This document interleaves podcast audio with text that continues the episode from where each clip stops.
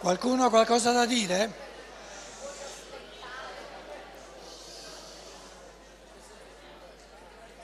Pronto? Nella discussione è permesso tutto fuorché le botte, le mazzate si dice a Napoli. Lui Pasquale ci porta il microfono a chi volesse dire qualcosa. Allora, chi vuole dire qualcosa?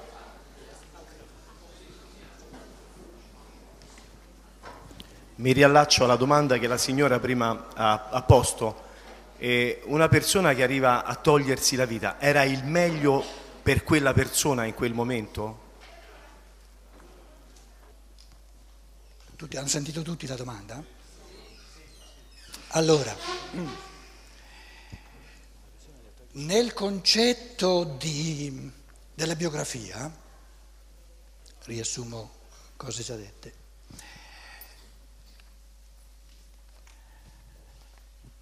è possibile architettare un'automobile a cui manchi una parte, un pezzo fondamentale? No, ci deve essere tutto. Una biografia, pianificare una biografia senza includere quanto lunga deve essere è un progetto stupido. Quindi, adesso io lo dico, poi possiamo discutere, continuare a discutere. Nel pianificare la biografia è compreso che l'io superiore, che insieme all'angelo custode tira la somma di ciò che ha già fatto, eccetera, magari dei colpi che ha perso, adesso cosa voglio fare la prossima volta? Per questo tipo di biografia che io mi sono proposto, l'io superiore, lo scrivo in rosso,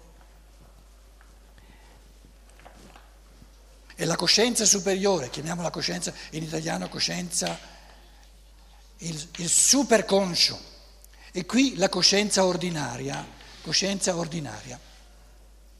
Ora, la coscienza superiore dice, se io voglio la prossima volta fare queste esperienze, mi propongo di vivere 75 anni, 3 mesi e 15 giorni.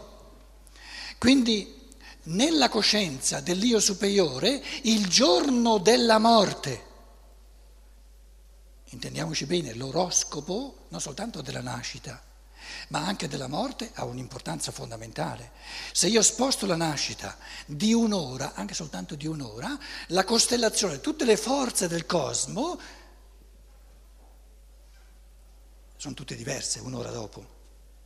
Quindi come c'è l'ora ottimale, l'ora giusta per nascere, così c'è l'ora giusta per morire. Quindi il giorno della morte è già deciso dalla coscienza superiore ancora prima di nascere. Però vi dicevo, la coscienza ordinaria non può sapere, sarebbero grossi pasticci se sapessimo quando il mio io superiore si è proposto di morire. Quindi il suicidio è, che poi il Giuda che si è suicidato, queste cose che stiamo dicendo le può imparare, perciò deve continuare la sua evoluzione. No? Il suicida in fondo è la persona umana che si attribuisce la conoscenza di quando il morire sia armonico nella sua evoluzione, invece non lo sa.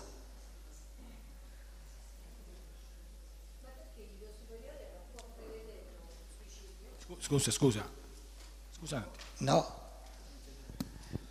Dicevo, l'io superiore non può prevederlo un suicidio? Sarebbe come chiedere, l'io superiore non può prevedere che l'io inferiore abbia la coscienza dell'io superiore? No, perché non ce l'ha.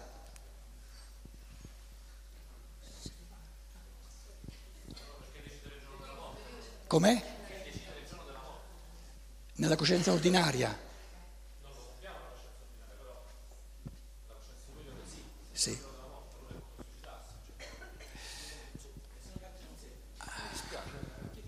Mi dispiace, non si sentiva.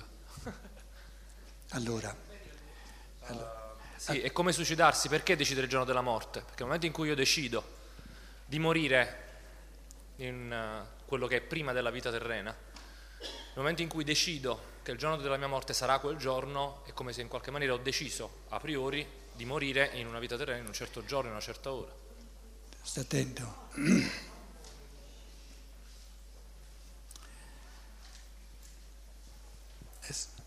Cosa diventa un po' più complessa, certo, quindi non si può brevemente, soltanto un accenno di conoscenza, poi ognuno col suo pensiero.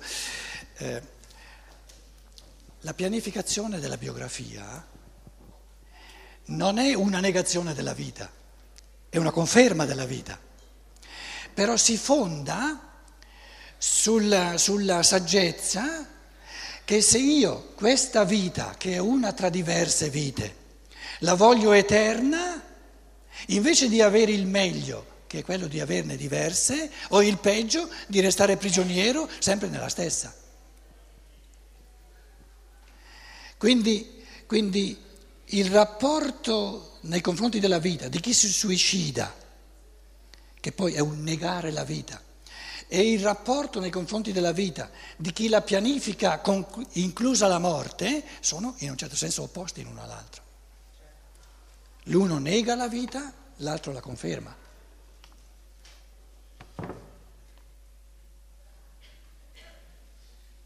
Però lì entriamo in fattori psicologici, bisogna...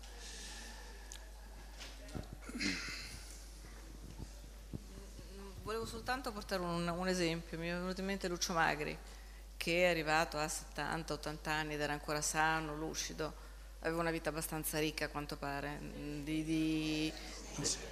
scusatemi, scriveva, faceva varie cose.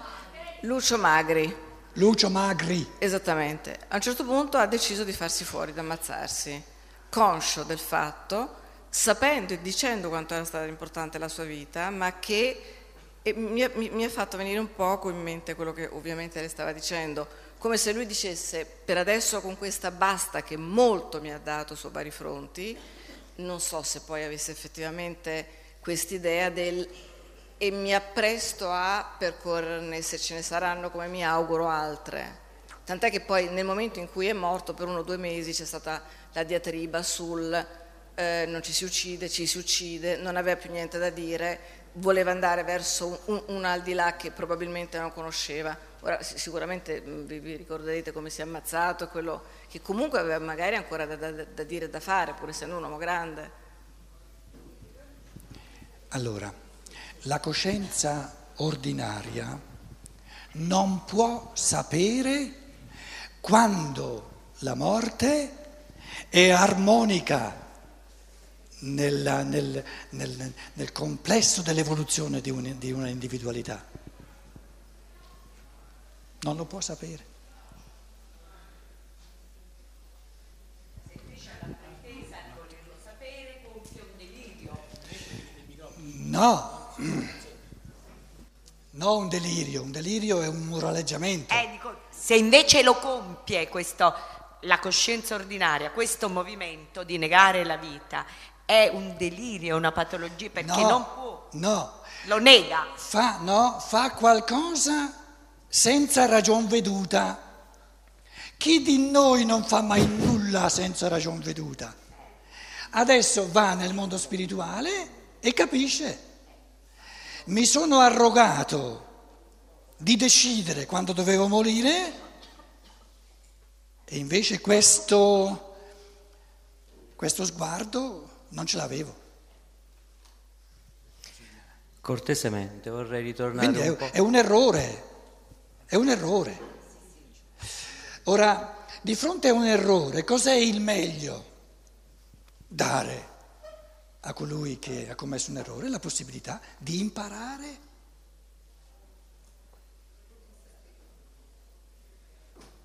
Giuda dice al Cristo, al Padre Eterno: e adesso mi accorgo che lo vedo che è stato un errore togliermi la vita, ero ancora giovane, eccetera.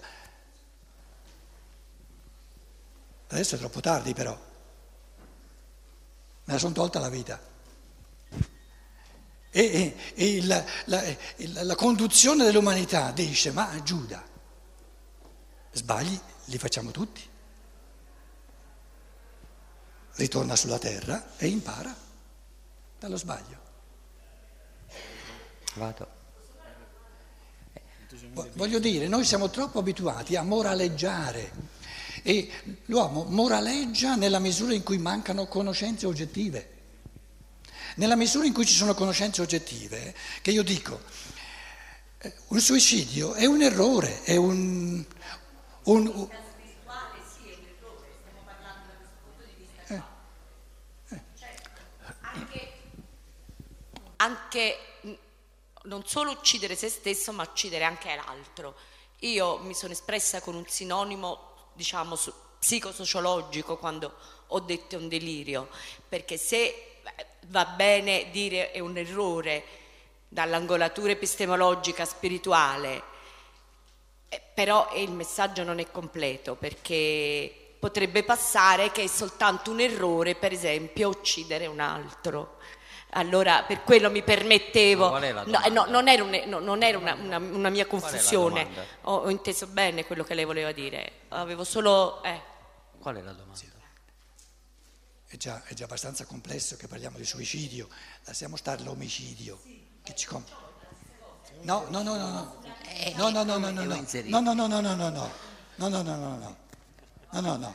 Se un altro mi ammazza, per me è karma, non è un errore. Se io mi ammazzo è un errore mio. Ma ritorniamo al bene, mi scuso, insomma. Ritorniamo al meglio. Allora, io posso essere impedito nel fare il meglio, in qualche modo. Se il meglio sicuramente, per esempio, è perdonare. Ma se loro, come si dice, non sanno quel che fanno, io che mi perdono. E adesso tu ci hai spostato... sull'argomento della conferenza, sul meglio. Sei via dal suicidio. Il suicidio, ma lo lasciamo. Ha già risolto il suicidio. Posso fare una domanda un attimo, ritornando al karma? Dico, il fatto di aver stabilito, diciamo, preventivamente, diciamo, la nostra morte è un fatto di karma, chiaramente, no? Però esiste anche la libertà. Noi sappiamo che, studiando Steiner, insomma, sappiamo che la libertà dell'uomo ha la possibilità di superare in qualche modo il karma. Questo, no, superare forse è sbagliato, di farne il meglio. In che modo lo devo vedere questa cosa? Perché, insomma, voglio dire, conciliare le due cose, cioè il karma e poi la libertà, però. Perché la libertà ci consente anche di evitare delle cose che sono state stabilite per karma. Questo... Il karma è ciò che mi acchiappa. La libertà è ciò che io ne faccio. Sono le due metà della vita. Ciò che mi avviene, ciò che mi succede, ciò che mi capita, non è libertà. Io ho detto, è la libertà del mio io superiore che l'ha scelto prima di nascere. Però nella mia coscienza ordinaria le cose che mi capitano non sono scelte da me liberamente, ma il mio modo di comportarmi, il mio modo di pormi di fronte, di gestire ciò che mi capita, questo dipende in tutto e per tutto dalla mia libertà. Uno, il suo io superiore ha deciso, quando te avrai 40 anni e tanti mesi e tanti giorni, io decido come io superiore all'età di 40 anni di avere un incidente stradale, perché a quel punto lì mi sarò lamentato di avere poche forze di volontà, e allora avendo questo incidente stradale avrò la possibilità di, finalmente, di essere immobile 30 mesi all'ospedale, mi sono rotto la spina dorsale, e se io ne faccio il meglio, lo vedo come un'occasione privilegiata di crescita, alla fine di questo mese mi trovo con forze di volontà maggiorate e sono contento di essermi avuto questo incidente. Queste sono tutte riflessioni dell'io superiore. Adesso io sono quello che, non lo so io che il mio io superiore ha deciso che io a 40 anni. Adesso io a 40 anni, tal giorno, sono in macchina, mi piglio un incidente stradale. Io sono libero di dire peste e corna contro questo incidente, e allora invece di essere contento, stracontento all'ospedale, che finalmente, mi sono sempre lamentato che non ho mai avuto tempo di leggere qualcosa, non ho mai avuto tempo di esercitare forze di volontà, adesso, capito? Se quello lì, nella sua coscienza ordinaria, invece di farne il meglio, questa occasione privilegiata di crescita, ogni giorno sbuffa, cosa deve fare l'io superiore? Rincarare la dose. Un attimo, scusa. È per forza. Allora, per forza. No.